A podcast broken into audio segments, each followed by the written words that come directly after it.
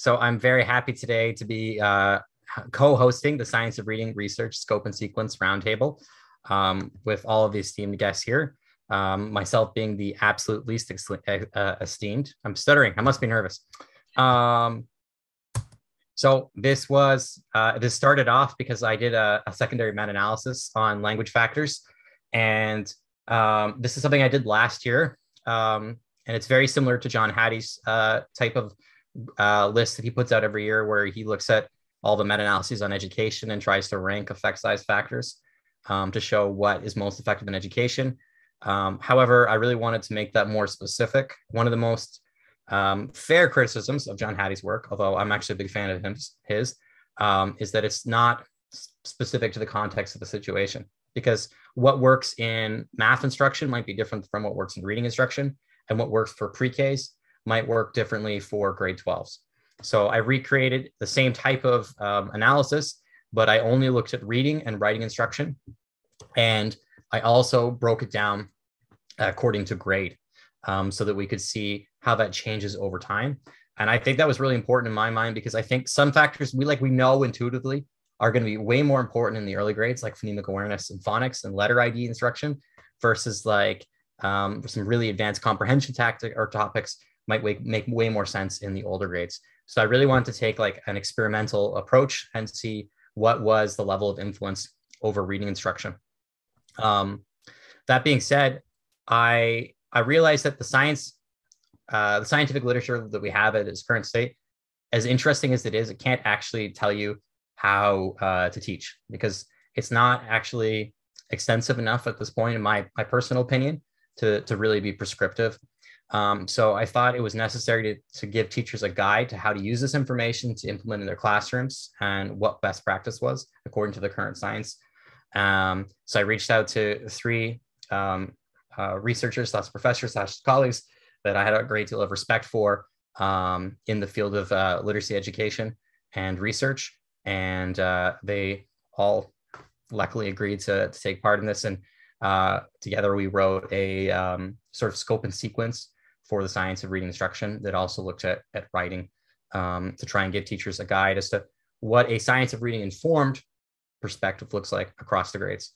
Um, and I think we tried to make this based off the data, what the data was showing, but also based off our, our personal experiences and insights as teachers. Um, so if you don't know me at this point in the webinar, my name is Nate. I am the uh, lead writer for Pedagogy Non Grata and Teaching by Science. I'm also the author of um, Teaching by the Scientific Principles of Teaching and the Scientific Principles of Reading Instruction. And um, I'm a teacher of 11 years and a nerd. I'm just a nerd. That's all. All right. So I'm going to give it over to the next person, uh, and that is Dr. Garforth. Hi, my name is Dr. Kathryn Garforth, and I'm so excited to be here. Uh, this is a great effort uh, by the group of us to try and help make sure that we're able to bridge that gap between research and practice. There is so much great information out there. Uh, and we wanted to make sure that we could dissolve the, the barrier between teachers and the research, as well as giving them guidelines of what they can do at their grade level um, with their students that follows what research says. So my name is Dr. Kathryn Garforth. I am from Garforth Education and the Right to Read Initiative and I am very excited to be here. Um, as you're watching, please drop in the comments where you're listening from because I know we'd love to go back and see where we're having people tune in from. And Dr. Garforth is monitoring the chat for um, questions. We might be, if we have time, we might take some questions from the audience. Um, uh, Dr. Rachel, do you want to introduce yourself? Sure. Yes, hi, I'm Dr. Rachel Schechter, and I'm a researcher and I study program evaluation. So, um, for over 11 years now, I've been looking at how different literacy curriculum uh, work in the classroom and what do the teachers think? What are their outcomes? What are the student outcomes at different grades? Most of my work focuses on elementary school. I ran the um, research team at Lexia Learning for many years. Um, and then after I, when I left Lexia, I went to HMH, uh, Houghton Mifflin Harcourt, where it was really exciting. I got a chance to work on so many different programs. And there I focused more on using the science of learning to impact product development.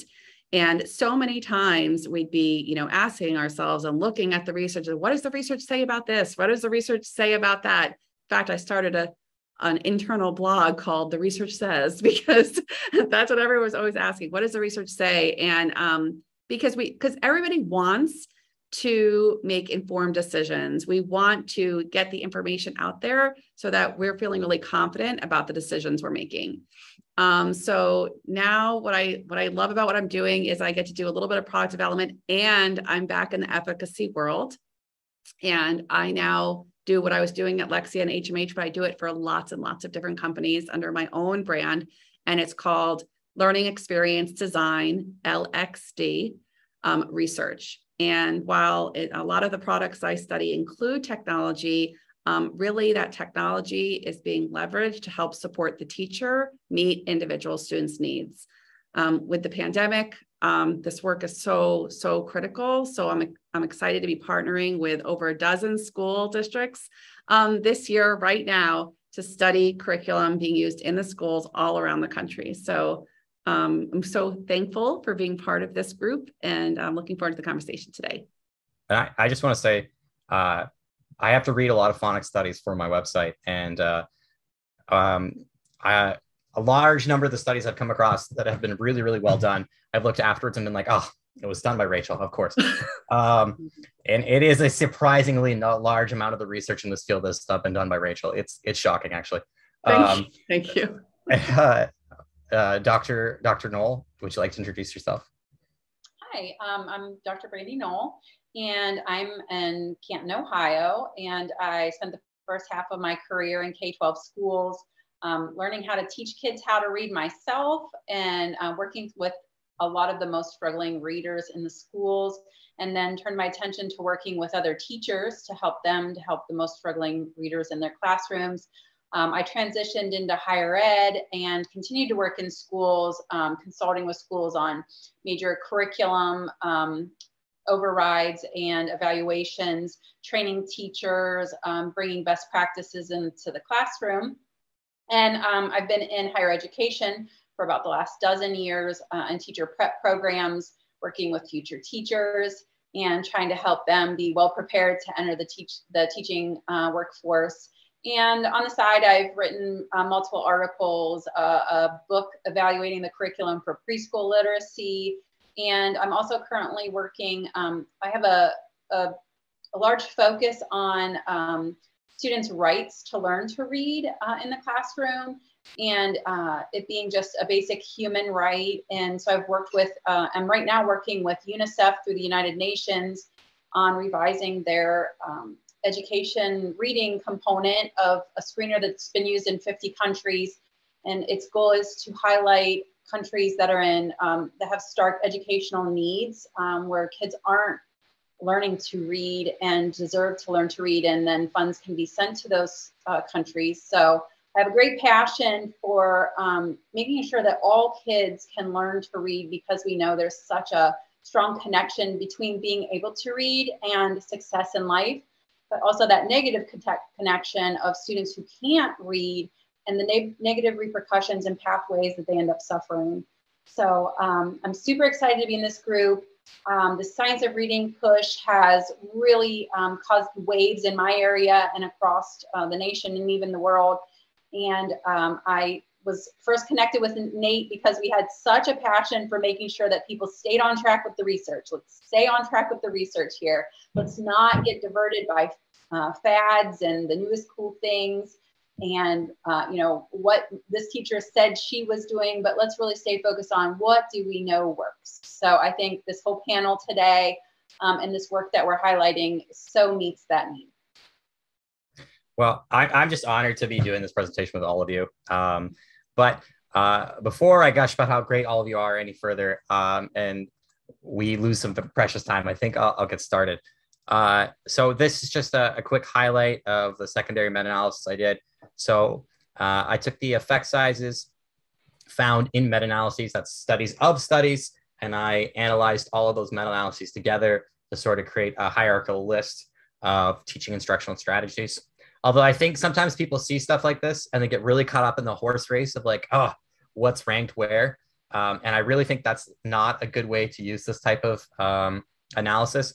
I think it's better to look at sort of the general vicinity because uh, the research on education is not so specific in its uh, measurements that your uh, small differences are going to matter. So, for example, printing versus um, spelling for reading outcomes, the difference is 0.02 that is not a statistically significant difference.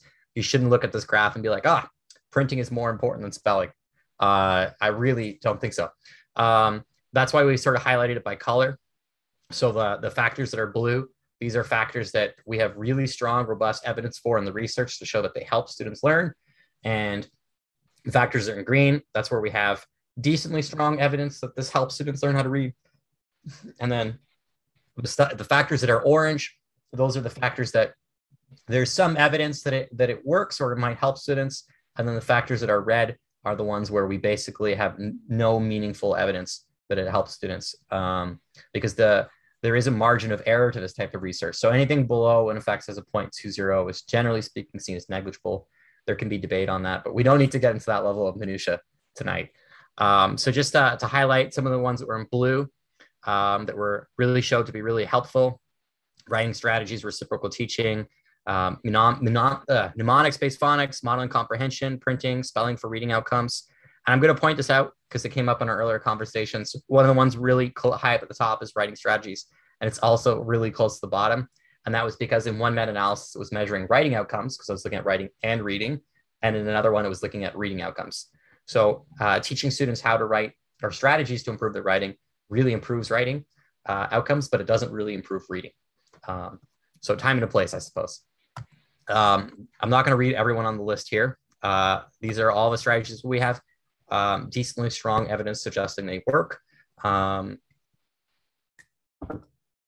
and I would say probably anything in this this list here is worthwhile of your time. Um, when we get to the the orange, um, these are issues or things where we have evidence that might um, suggest that they're useful or might not.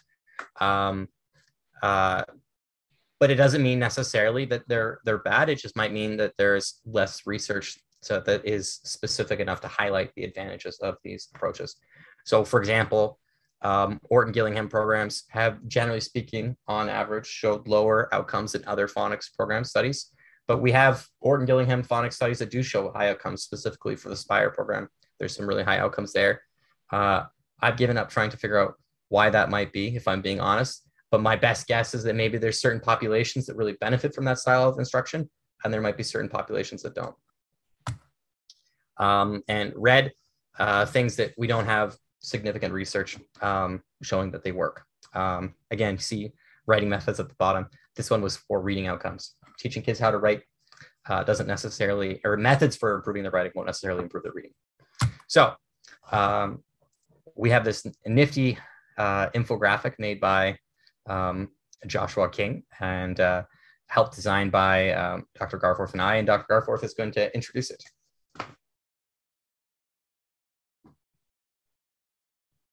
Are you looking for your unmute button?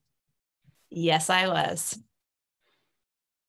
All right. So this is something that we're referring to as the science of reading research rope. Now it has its obvious nods to the work of Tunmer and Gough uh, with their simple view of reading, highlighting word recognition and language comprehension. And of course, Dr. Hollis Scarborough's reading rope. The uniqueness that this contributes is if you look at the top of the graphic, we see that it specifically highlights different grade levels providing educators with more guidance as to what skills we should be focusing on at which levels. So on top, we see the skills, and in between the two ropes, we see the targeted skills that are most likely going to have the biggest effects of improving reading outcomes if they're focused on in these age ranges. And these are both elements that work on word recognition and language comprehension strategies.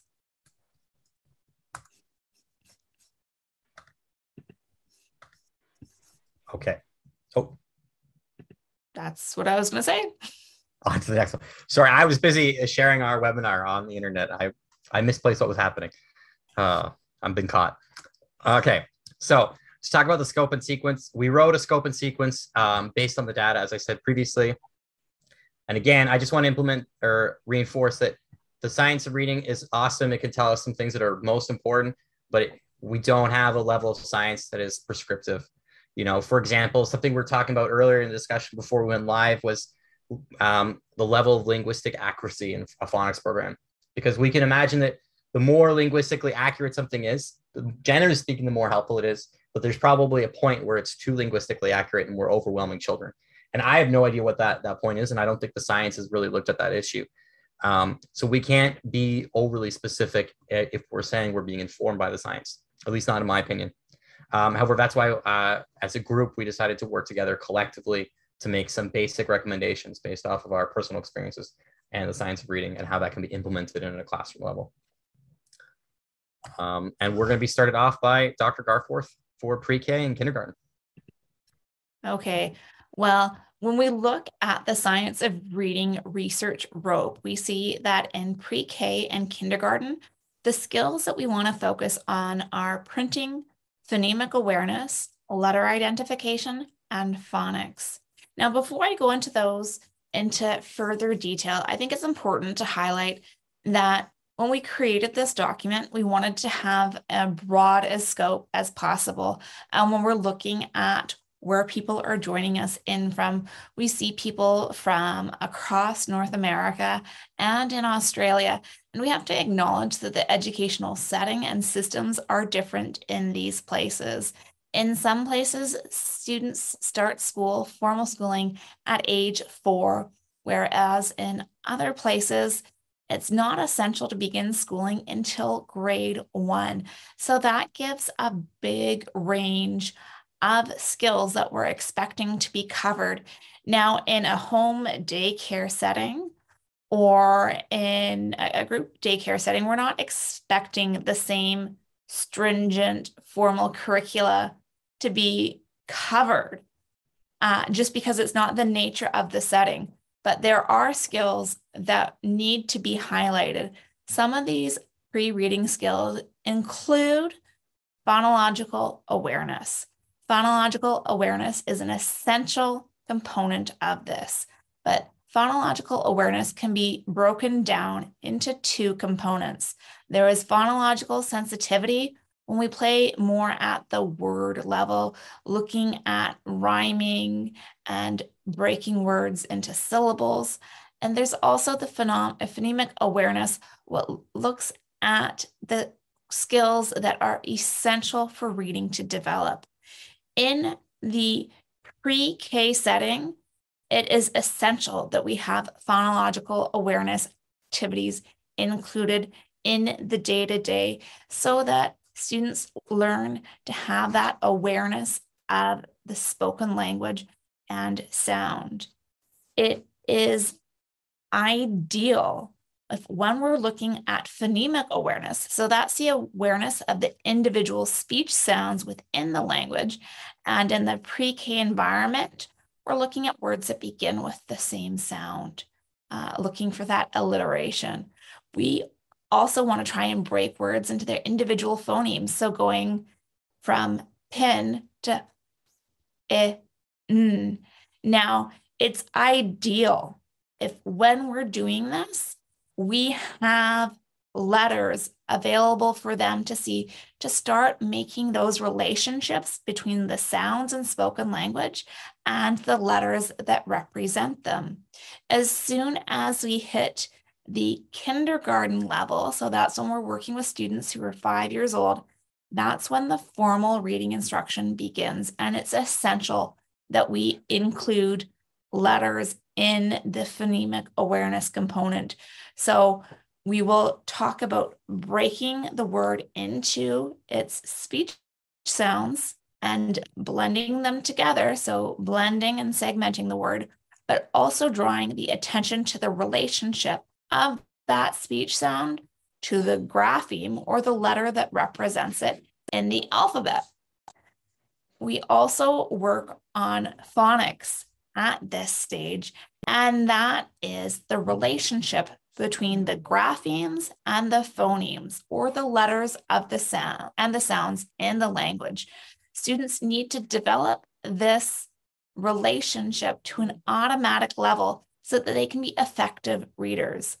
Other pre reading skills include concepts about print and books. So you want students to realize that this is a book. And in English, we read it from left to right. We don't want to read it upside down. We don't start this way. These are all skills that are important to highlight at this stage and understanding the different concepts. This is where we want to discuss these in kindergarten and in pre kindergarten, and it's in a fun and playful manner. We also want them to understand that we have words and sentences. And as we build these skills, they are going to be more prepared for reading.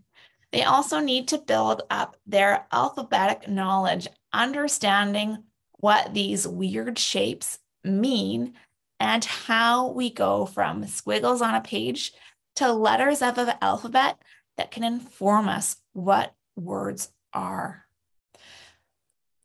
We also need to begin that explicit letter sound correspondence instruction at the kindergarten level to have a successful start out to reading. We want this to be explicit instruction. So we are taking the time to purposely teach students the relationship between the letters and sounds and using those skills that we worked on in our phonemic awareness to blend those sounds together to recognize a word. In the pre K and K stage, we're really working on those word recognition skills. So, building the understanding of what these words say. Language comprehension still is a critical component of the curriculum but during our English language arts periods, or when we're actually teaching reading to students, we can have more of our focus on the actual word reading so that they can read the words. Because if they can't read the words, they can't understand what the words are saying. As we move on throughout the day in our other activities, we can focus on the language comprehension component of the reading rope and the science of reading, or the science of reading research rope. This means that we're actually helping them understand how to take meaning from what we're communicating. The other things that we want to work on in these phase of instruction is making sure that we have the foundations of writing. So understanding, you know, this is a pencil and it's a writing implement and how we want to hold it.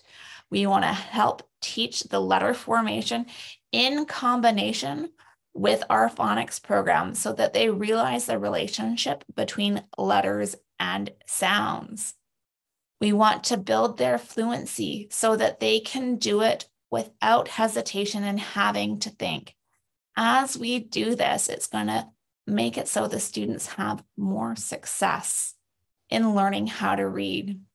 We also want to work at the word level. So, not just asking students to read words, but asking them to spell them and seeing the relationship between the text and the print and how not only do we read it, but we can also write it. Fluency instruction is important, but at this level, we want to build the fluency of understanding the letters of the alphabet, their names, and the associated phonemes that go with them. We want to make sure that we're helping build these students' vocabulary by using great language within our classrooms so that we can build on their knowledge and their language comprehension skills. And I think I'm out of time. Okay, so uh, Rachel or Brandi, do either of you have anything you want to add to that? Oh, I think Brandi does. No, I was just going to say well said, but I forgot to unmute myself. So, uh, Rachel, do you have anything you want to add? Yeah, I think that one of the things with pre kindergarten, I remember I once did a training for pre kindergarten teachers. I also taught music for um, parents and infants and toddlers for a long, long time. And there's so much opportunity throughout the day incorporated into transition times, incorporated into um, just like other areas that aren't necessarily the morning meeting time. And I think that when we when we um, can incorporate this kind of learning um, into those transitions throughout the day um, and not even even even in the hallways right? Not even just in the classroom. That's where um, so much more opportunity is going to be able to come about for these youngest learners. So i appreciate all the great examples and then also kind of like just like what i want to do is just extend that um, because so in my workshop i was talking about science and the literacy teachers actually sat in the back of the room and were like yeah this is not for us. And i said oh okay well you're welcome. Uh, to, and when we started talking about science and exploring ice turning into water and things like that like we didn't realize there was so much of vocabulary opportunities with science learning. See, they didn't really, you know, they didn't think about how science time could incorporate and support pre-literacy. So um, there's just so much. So that's what I wanted to add. Yeah, I, I 100% agree with that. And I just think, you know, when students line up, that's a great time to do some oral only PA. Um, and it's funny, I, I can be one of the person who like criticizes the oral and the PA drills um, because we don't have the greatest evidence of efficacy for them. But, you know, it's just such an easy time to do it. Like we know that it might help a little. And having, you know, students like clap out with sounds and a word while they're waiting for, you know, to go to their recess. That's a moment of teaching that you just created out of basically thin air. And, and that'd be a great time. And, and I think if you're oh, worried about being loud, you can do finger touches. Oh yeah, that's a great point. Teacher can speak quietly and everyone can be listening. Yeah. Yeah, and I I just I I kind of wanted to uh, address the one of the the myths I thought that sometimes comes up in pre-K and K, and and that is just that I I've often see I'll sometimes say see people ask what's the best phonics program for kindergarten, and somebody will respond with like an only an oral only PA program, and that can be used in those grades. But we also want to make sure that we pair that with letter instruction and some phonics instruction. And I think it gets confused because you know, the, the National Reading Panel, which was a great report, showed the highest outcomes for phonemic awareness, or almost anything actually, for phonemic awareness in kindergarten and pre-K.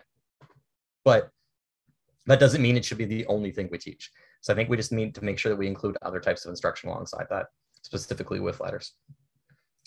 Um, and okay. And I'd love to add before we move on here is I think the concepts we've been talking about just uh, in the last few minutes go to the idea that every minute matters and that we want to spend our minutes wisely that we have with our students. And so, like that line up and do phonemic awareness um, collaboration of time is, and but it's applicable to as we move through older grades too, to say, you know, let's look at the time we're spending on things and our time in general and make sure we're being efficient and also including things that are high yield strategies. 100%. All right. Transition. Thank so you. Rachel is going Perfect to be transition. uh, grades one and two.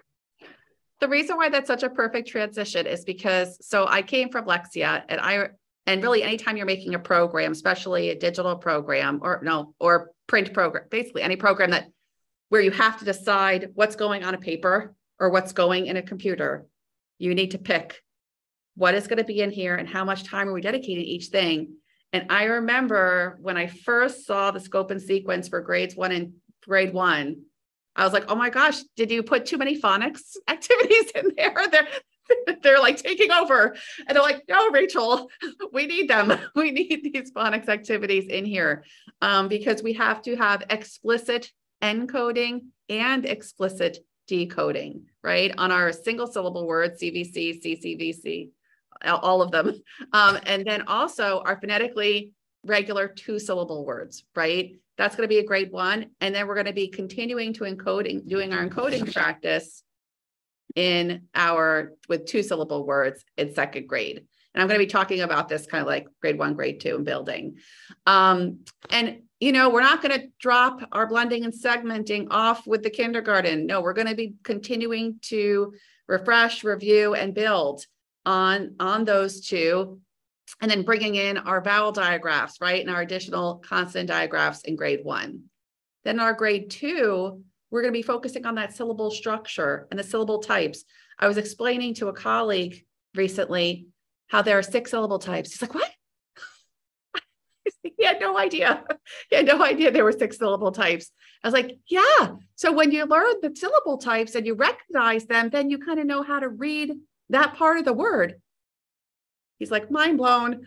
Um, but yes, we could be teaching, right, these students how to decode multi-syllable words when they when they know the structure and then and the types and how to recognize them and then be able to pronounce so many of that, you know, well, all of them. Um, and then, you know, at this time, we're going to do more incidental in second grade of that instruction of blending and segmenting. Um, and then, you know, by the end of second grade, our goal is to have mastered those common grapheme, phoneme correspondences, you know, so they're ready for third grade. Um, for I, I did a, I, I snuck in spelling and writing kind of after encoding and decoding because um, they are so related. So our spelling instruction in grade one are really going to be building off that phonemic awareness, right, that we started in kindergarten and that beginning phonics instruction. And this is where students are going to be, you know, using their own invented spelling. They're going to be spelling words out on their own using the letters and sounds that they know and are learning, right? And they're going to be getting um, more accurate um, as more spelling instruction comes into play and then gets um, more advanced in second grade. Um, and then building our and building our handwriting stamina, right? From kindergarten doing maybe single letters now we're going to be doing, you know, and maybe single words building into those sentences. Now we're going to also have explicit sentence instruction in grade one, simple sentences, the rules of the sentences, how the spa- spacing of the of the words, the sentence, punctuation, capital letters. And then in our second grade, we're going to be building on that with editing. So, um, and explicitly teaching students how to edit their sentences, right? To build their to build their stories. Um, and continuing to reinforce the letter formation, spacing, punctuation, capitals. Um, so now morphology. So in grade one, we're going to be introducing explicit morphology instruction you know, teaching them those morphemes. Um, couple, couple I have on my list here for you. Um, full, li, pre, re, non, er, est. nice little handful for you. Um, um, and then incidental morphological morphological instruction, you know, from relevant materials that are happening, you know, again being brought in ideally or you know theoretically throughout the day, right? In our some of those other subjects as well. Um, and I love pointing out, you know, with my I, I, I mostly just teach my children now um, how to read. Uh, so what we do is I really bring in um, when I when we see these multi multi multi multi syllable words, um, and I recognize um, you know some of these morphemes we can bring in and help them understand. Oh, when we see a word that ends in L E S S, what does that mean? And then I also can kind of bring up different words that have that same ending. And we talk about what how that means in this with this word, with that word. So in any case, it's as explicit. Um, and you're going to be building more of those morphemes in their in their um, knowledge bank. Um, and then maybe, maybe one of the other the other folks can build on the et, the etymology instruction, um, especially because we brought up um, that earlier today. So when I'm done, you, all can bring that up. The next thing I have is um, repeated reading. So with our repeated reading, this is going to be on the student instructional on, on student instructional level. And we're going to be building in explicit comprehension instruction for fiction and nonfiction texts, retelling the plot, key concepts, characters. This is all going to start in first grade. And then we're going to be continuing to practice and build on that, not only with, with stories that they are here, but that they read and even um, that they maybe read and write for each other.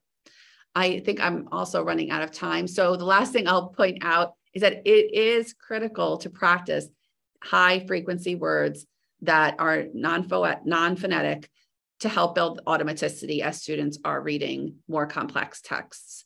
Um, and just a quick note about materials. Um, you know, a first and second grade classroom need to have a couple different libraries. They need to have the decodable texts that they're going to be able to read and um, on their own. And then they also should have authentic texts that they can get support to read or that are being read out loud um, or that they, can read on and also have availability for um, online reading. Um, so that way they can get start to get exposed to more material than what they could potentially only read themselves.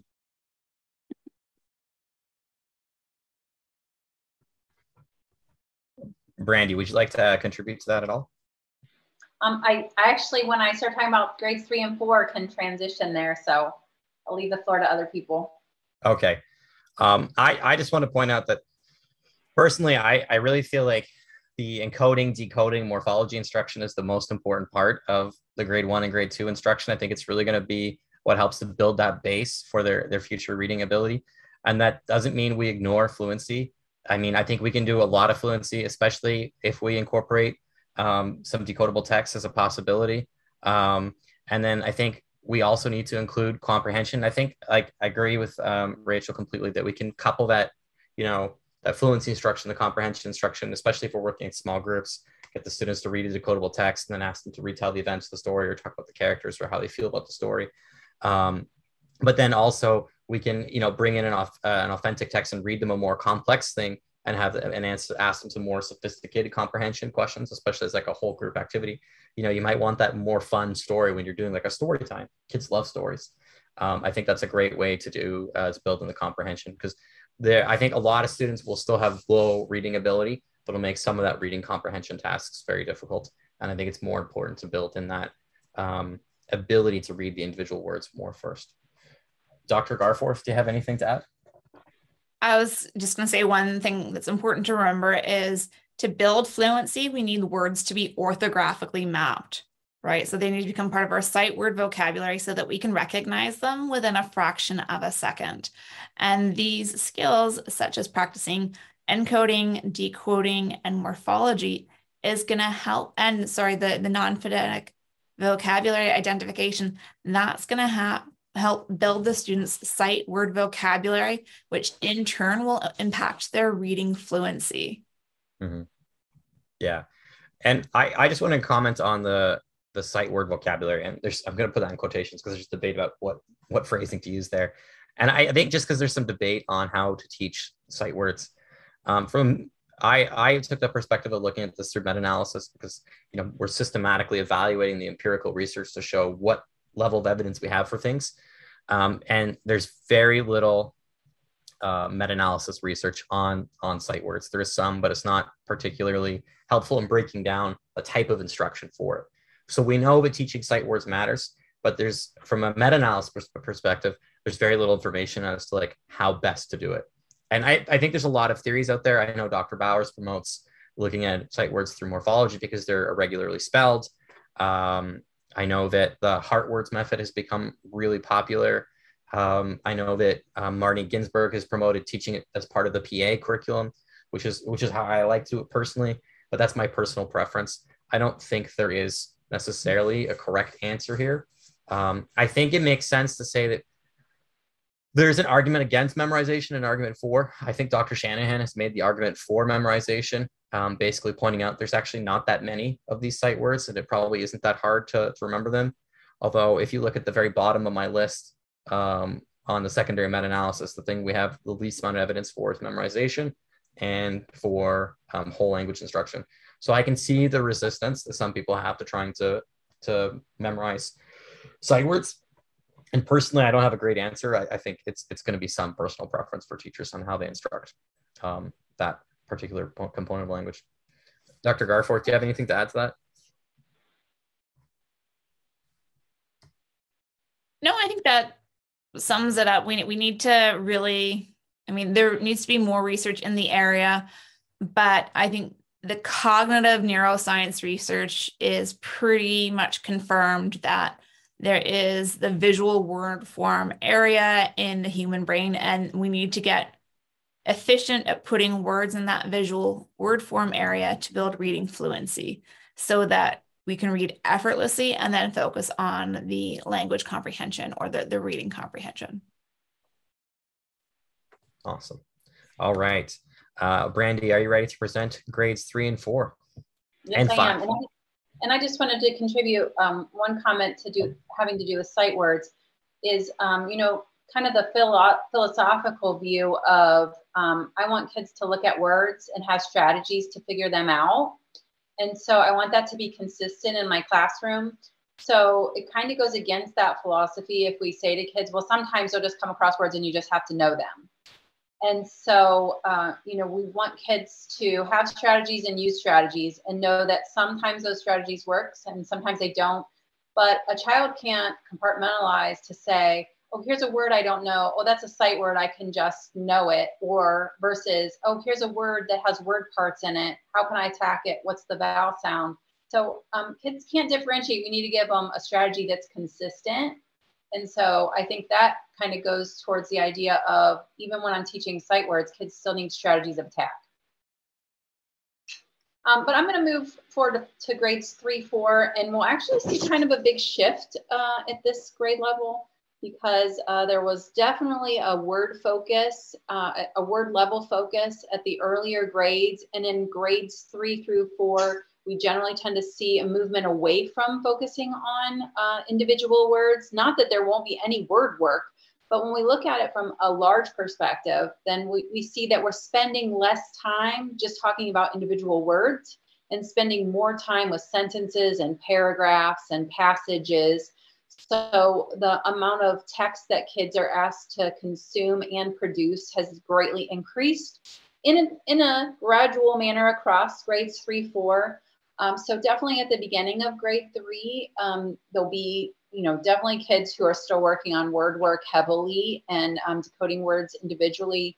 But most kids have transitioned uh, into the next stage as far as full alphabetic stage where um, they can recognize word, if there's been good instruction, they can recognize words and now they're trying to put all those words together.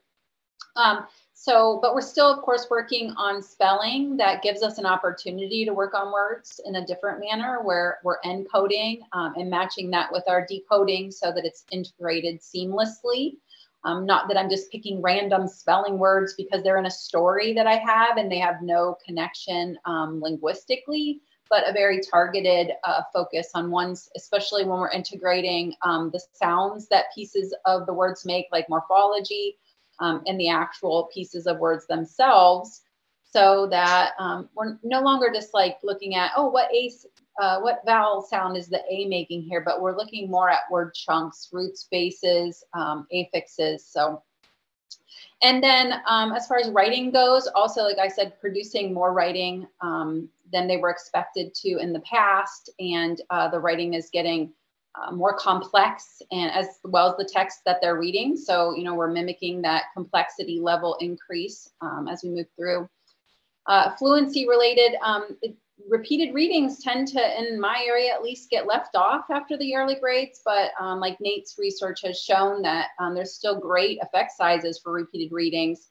Um, as long as they're short texts, we're not having kids reread uh, entire chapters of books. Um, kind of gets beyond the focus of the idea of short amount of text that might be hard for the kids to read and multiple practice. Uh, and then comprehension, what we keep seeing throughout is that modeling comprehension has great effect sizes. So not just expecting kids to comprehend, but showing them how. And um, of course, uh, working on comprehension with a variety types of text, fiction and nonfiction, using graphic organizers to organize their thoughts. And moving into the idea of reading to learn, which goes along with the idea of note taking Um, I, we can note take to write down the main ideas or big ideas. Uh, it's a writing tool that can help kids to um, summarize their uh, ideas as they're reading. So, does anybody want to contribute anything to? Uh, I just I just want to make a, quick disclaimer because I think we should have mentioned this earlier, and I, I sort of slipped my memory. Um, when we go through this, we're talking about core instruction. So we're not talking about uh, tier two or tier three instruction. So uh, yes, we think that the research shows that the class should not be doing decoding instruction at this grade. Um, but if if you have students in your class who are um, uh, still struggling to decode or still not mastered those sounds, I mean, I think it makes perfect sense that we go back and we teach those individual students. We just ideally wouldn't teach your whole class. Um, and whenever I, post this on the social media, somebody always asks me, well, what if my entire class is behind? Well, of course, if your whole class is really far behind, you should teach to your class's needs. But I think you should be very careful that you have, or you know for sure that your whole class is there and that you've actually assessed. And that's not like an anecdotal observation, like my class seems low, so I'm going to do phonemic awareness drills. I would make sure that I know that for sure and that it's the whole class before I I start, you know, teaching a kindergarten curriculum to a grade four um, classroom. Um, but that's just the one caveat I, I, really want to make. And I'll I'll ask uh, Dr. Rachel, or sorry, Rachel, do you have anything to say? Yeah, I wanted to just riff a little bit off the note taking um, because in the science of learning, there's a really important um, phenomenon uh, called retrieval practice. And actually, I helped consult with ISTE last year on having um, a list of learning sciences um, research um, strategies that we should be, you know, co- products, excuse me, that districts should be looking at when they're re- reviewing curriculum. And when you mentioned note taking, that really stuck out to me as remember as thinking about retrieval and how um, in comprehension, when we're doing this comprehension work, and when even actually when we're doing any of this work, we want to give students a chance to really retrieve that information um, before we give it to them. And also like putting the text away, right? So that they can retrieve it without looking back. If they can't, then they go back. Um, just kind of like thinking about ways to give the students a chance to retrieve before the information is given and having space in between those retrievals helps also deepen learning. There's a lot of research about if you write something, then uh, working it into your long-term memory, um, writing it down and we've got had such a focus lately on um, kids using computers, but the, the same research doesn't show the same results for when kids are typing into boxes or typing into Word or whatever system they're using, but that uh, actually handwriting things uh, is a process of output so that you can remember. Yeah, more, more more than anything too is like the computer has a lot of also distractions. so handwriting is also um, really key for focus. Nate, you're muted. Uh, I just got the rest of it. I think it's also it's really clear that writing helps improve um, those really basic skills like the like and phonic knowledge. You know, not just having the kids hear the sound and read the sound, but also having them practice writing that this is the letter grapheme correspondence that matches the sound. Um, and I think this is really represented in Dr. Graham's meta-analysis on. Um, he looked at the effect of writing instruction on reading outputs, and he found a greater um, outcome for spelling instruction on reading than we see for phonics instruction on reading. And that's not to say that you should not teach phonics. I think you should teach them together, personally. Um, uh, Garforth, or sorry, Kathryn, do you have anything to add to that? Um, just highlighting the importance of screening students at all levels, especially at the beginning of the year to figure out where your class is so you can appropriately teach their needs. And remember to continue screening throughout the year so you have an accurate assessment of what whether or not the teaching that you are doing is working. Yeah, I, I really love that point actually, because I I often hear people make really anecdotal observations about students or their class, like, oh, my student, my class is really high. We don't need to teach phonics. Um, or my class is really low we need to teach phonics and i feel like if you haven't assessed that you don't know that you have to you have to test that on a student level it's not enough to be like i noticed in class i have a high class or a low class and and having a test that assesses those things. Um, I did a um, a correlation earlier this year with Acadience reading and the core phonics survey. And actually, there's almost no correlation for first graders who are below grade level. So there's there the, the test scores aren't correlated. So you would need to do both to know. Wow, that's awesome to know. All right. And, and while we're on the topic, I'd like to include, um, you know, when we're talking about assessing kids or like Nate's comment of the teacher who said, you know, my students don't need phonics anymore. Um, my oldest daughter was a great example. In first grade, she got moved up. She was in a multi-age classroom. She got moved up to the highest reading level, reading with second graders chapter books uh, in first grade, and her reading was, you know, going great. So she actually got moved. They were only doing phonics with first grade students, so she was excluded from the phonics instruction. And I had a meeting with her teacher, and I said, "Have you seen her writing?" because um, it, she was an obvious word memorizer when she was reading. She wasn't using decoding, she was just memorizing her words. So she was a great memorizer and then looks like a great reader. But if you looked at her spelling, you could you realize she had little knowledge of uh, letter sound correspondence. And so um, her, her great reading made her teachers feel like phonics wasn't necessary, but spelling, uh, looking at students' spelling is such an eye-opening way to see what's their brain doing when they're segmenting and um, trying to attach letters to sounds. back to writing. There you go.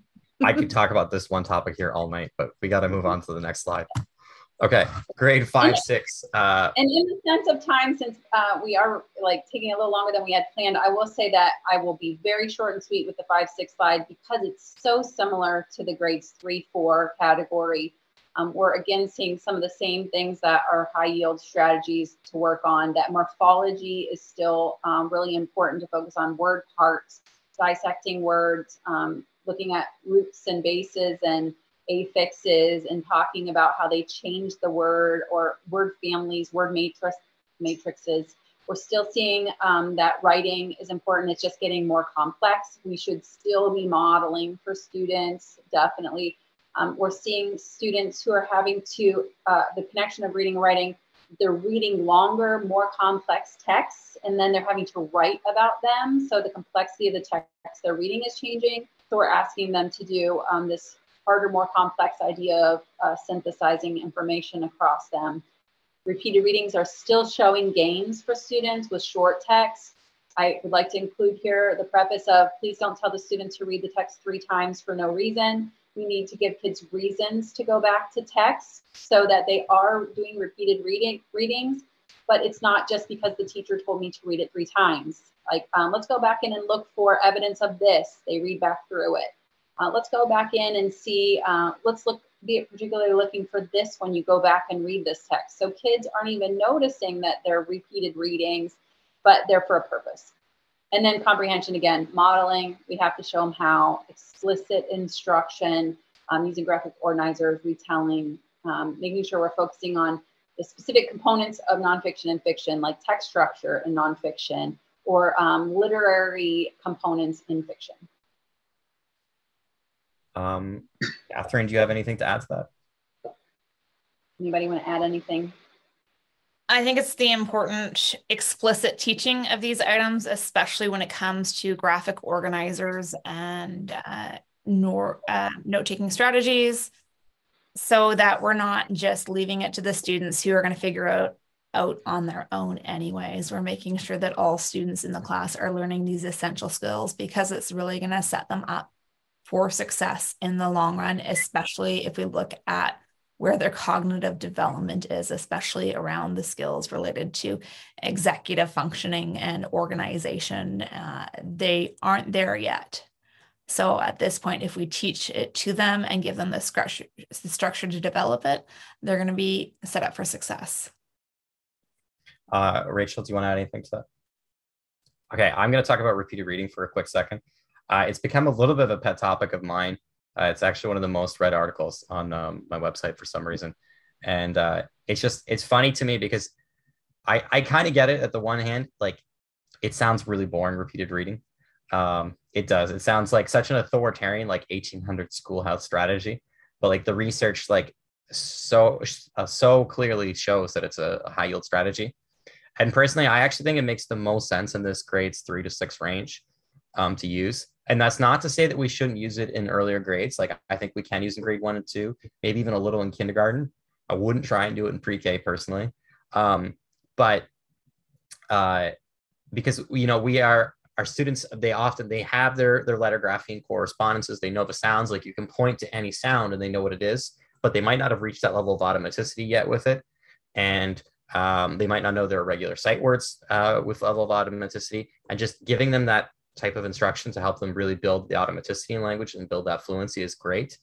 Um, and the research there has been research highlight i noticed you highlighted the the three readings and there was a couple studies looking at three readings showing high outcomes but there there actually was better outcomes when we didn't do it to a specific number of readings but rather when we did it to mastery. I really like to do it with poems in my class. So like i'll read a poem to the kids and then like a short poem and then i'll have them read it back to me. And usually you as so they'll read it back to you chorally and like the first time it sounds awful because uh, they don't have that they can't read that text fluently. And the second time, it sounds a little better. And that third time, often it sounds beautiful. Um, but um, you can really hear the, res- the improvement of each reading when you do it chorally. So I really like that. And it's also fun to do with, um, I shouldn't say fun. It's probably never a fun strategy, but it's also, it can be good to use, uh, I think, with um, background knowledge or comprehension, where we're looking at something, say we're looking at history. If we have a history text next test next week, I might use uh, some of the material from that history curriculum and do a repeated reading drill with them. Um, but I think it's also important to remember, as much as I think it might be really important in those grades three to six range, it's definitely not something you want to do. You don't want to have like a, a repeated reading class. Like I would never be like, today's our fluency class and we're going to spend 40 minutes on repeated readings. Uh, no, I think like five ten minutes just so you don't, you know, bore the kids to death is a, a great way of using it. Uh, does anybody want to and it's easy to integrate right into your instruction of the text that you're already having kids read too instead of setting aside a separate time where this is all we're doing with it.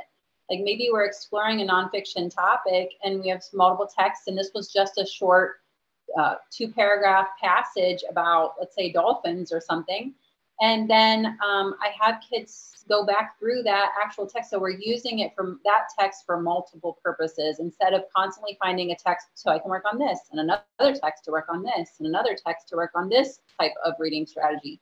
That we integrate those together and we use text to work on multiple reading strategies so it doesn't become that segment segmented instruction. Okay, so I'm gonna take us on to seven, eight, and all the way to high school. And I'm covering all the older grades today. And um, I will say, I think I have a, a, slightly unique perspective on this in the sense that I actually taught high school um, English and history uh, for a, qu- couple years before I switched to um, intermediate. And now I've been teaching uh, mostly grades six to eight for the last several years. Um, and I think that it gives me a little bit of perspective because I used to be that grade 12 teacher who saw the kids right before they went to college. And I'd have those moments of horror when they'd come into my, my class in grade 11 and they wouldn't know what an essay is, or they um, had very little exposure to formal writing. And I um, sometimes I felt like students had too much word work in those grade seven, eight classrooms when they were coming up to me in high school because they really came in having so little ex- exposure to formal writing. So for me personally, when I look at seven, eight, um, I would like to see minimal decoding instruction. I think some morphology instruction makes uh, some sense, especially if it's for the purpose of adding a little bit of spelling or especially if it's for the purposes of like um, doing a sort of structured word inquiry to, to look at the Dr. Bowers approach, I think actually makes a ton of sense in this grade, taking that approach because, you know, you might have a lot of um, content words come up and the kids might ask, well, why is that spelled that way? Or why is this, what does this word mean? And then doing a little bit of that deep dive on the morphology with it together as a group, I think makes a lot of sense. Um, but I think personally, the biggest uh, focus in grade seven, eight should actually be comprehension instruction and writing instruction. So exposing them to more different types of text, um, background knowledge text, you know, more nonfiction, um, having them do lots of report, report writing, lots of research, teaching them, you know, that you can't just copy and paste something off the internet and call it your own. You have to actually rephrase a lot of what you're doing. You have to be citing what you're doing and just exposing them to these ideas. And I realistically, for me, as someone who's taught grade seven to grade 12, I actually think the instruction is pretty similar. It's just that, you know, in grade seven, eight, it's where we sort of um, introduce these ideas for the most part of report writing, of formal writing, of citations, that maybe there's more than one style of citation, um, that how we write formally is different, and um, really focusing on more complex text to comprehend. That's where we're introducing this stuff, in my opinion, for the most part. And then, you know, grade nine, grade 10, we're increasing the complexity of it. We're increasing the, the, the writing requirements. You know, instead of saying, hey, I want one to two pages, you might be saying, I want three to five pages. And then by grades 11, grade 12, especially if you're teaching um, class of students that might be going on to university, um, we really want to be making that match what their next step is going to be as closely as possible. Not necessarily in our expectations of marking, but in the expectations of assignment. And I think personally, I'm a really big believer of setting the goalpost really high, like the basketball net really high, and then lifting the kids up to it. And I think there's this idea that, you know, when kids are struggling in those upper grades, just lower the expectations and bring it back down to a more elementary level.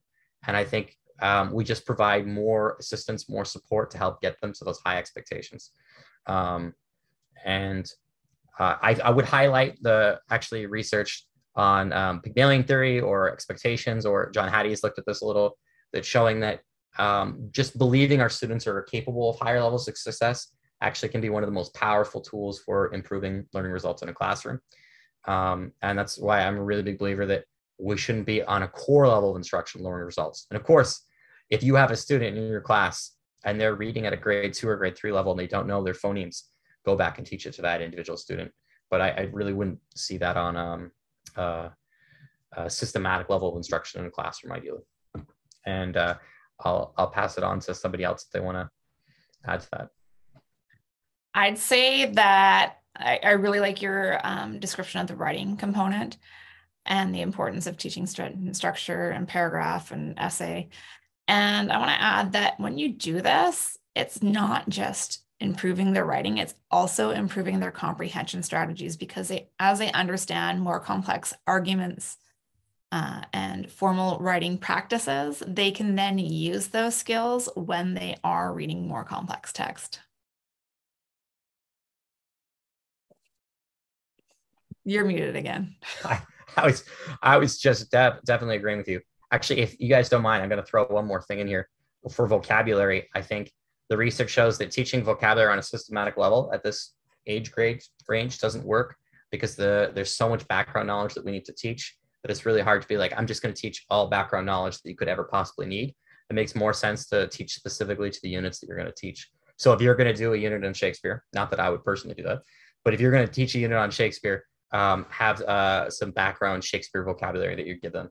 Or if you're going to do a unit on philosophy, have um, philosophy words that you teach them as part of that unit so that um, we're aiding in the comprehension of what you're actually instructing to them. And Brandi? while you're doing that, oh. incorporate the morphology instruction that goes along with it. And that's what I think is important to highlight is when we're looking at the academic language that we're beginning to introduce students to in those upper intermediate, middle school, high school grades has a lot of Greek and Latin origin. So it's a perfect time to tie in this morphological instruction. Definitely. Uh, Brandi, do you have anything you want to add to this? I'm I'm good. Uh, Rachel.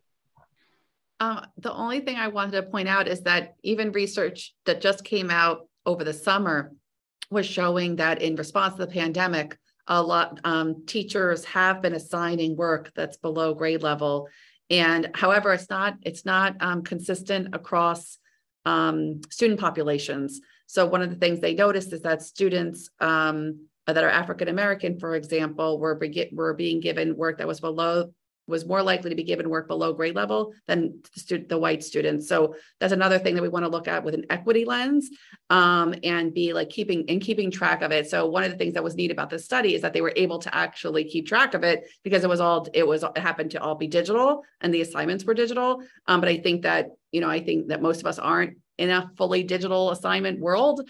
Um, so that way, so it's just like a reminder to be kind of like taking a moment and putting our equity lens on um, as we're preparing um, material for students and, and thinking about those supports. There's a long history of research in that area, specifically showing that expectations are colored by racialized lenses. Actually, this is one of the areas of research that really got me interested in, in uh, science of teaching in the first place. Um, and there was a, a famous study um, in a, a black school where they told teachers at the beginning of the year, oh, you have a dumb class or you have a smart class. And they showed that the teachers who were told they have a smart class showed uh, double the results of the teachers who were told they had a dumb class. But of course, the researchers made it up. They didn't, the teachers didn't actually have a dumb or a smart class. And so those expectations can be really powerful. And uh, I think that's why it's so important when we get, and it's, it becomes really an equity lens too, in the sense that if you don't give students that academic writing practice or that report writing practice or that high level comprehension practice, by the time they're getting to the end of these grades, um, if they do get into university, they won't be able to succeed. So it's really important that we give people the equity chance to succeed in higher education um, by providing them opportunities to practice. Okay, well, I think that's actually at the end of our presentation, and we're ending almost on time, mostly because I had the least to say of anyone um, at the end. Uh, does anyone have any final thoughts for uh, the webinar? I think it's important to mention those students that are in the intervention piece because this is mainly focused on whole class instruction.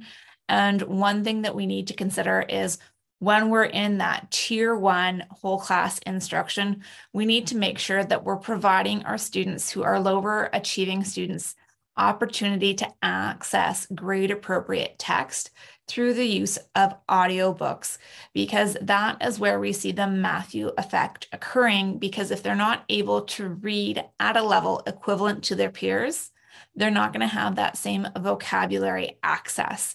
And that is where we see the largest growth in vocabulary is when they're getting it through reading course content and course material. So it's important that we give them access to materials at their grade level or their comprehension level to build their vocabulary and background knowledge, even though it may not be at their reading level. Definitely. Um, Brandi, do you have anything to add as a final statement? Um, I think that the good points were made about the idea of um, class instruction versus intervention for kids who need it. Um, I think the other thing to note is that we have these lists on slides, but everything is not equal. Um, so uh, like we've mentioned a couple of times on different slides, that the time that and attention that we give to different components at different levels varies. And so it's not that I will spend equal time on all these things on this slide for this grade level, but these are all components I want to include at some in some capacity, depending on my students, depending on my instruction, depending on um, you know the layout of my day, that I need to use my time most efficiently on things that work, and I need to make sure I'm not missing any of the big uh, high yield strategies uh, that will give me um, great returns on time. Yeah, I, I, I completely agree that you you've you basically said what I wanted to say as my final thought that this all just comes down to time management, and um, it's not about saying, hey, like it should be phonics first or phonics only in in grades one and two. Um, not at all. Like we need to include fluency and um, comprehension instruction in those grades. But it is about saying what works the best in each grade and and maybe diverting a little bit more of our attention and time um, to those and um, one of the things we put into the curriculum document that we gave or the scope and sequence whatever you want to call it was we had explicit instruction listed for the things we thought were most likely to benefit your students based off the research. And incidental instruction were the things that we thought we definitely want to include, but the research doesn't necessarily show the same level of effect for. Um, Rachel, do you have any final thoughts? I think you get the last word for the webinar. Um, actually, can, can you just uh, pop through to our if you want to learn more slide? Oh, yes, uh, that's right. What am I doing? So we know this is a lot of information. Um, we have the amazing, wonderful article that we all collaborated on um, for you to go back and read and hear more and get definitions and click around to um, understand what all these things are. Um, you have all of our websites. These are our four websites uh, from the four of us. Um, there's so much information on each of them that brings you to other resources. I mean, you could probably just get lost there for a day, a month, a year. Um, and thank you for being with us. Uh, we, you know, all of us are here because we're passionate about building knowledge about the science of reading, um, you know, for all to help all students learn to learn to read and succeed. Well said. Thanks, everyone. Thanks, everyone. Thank you.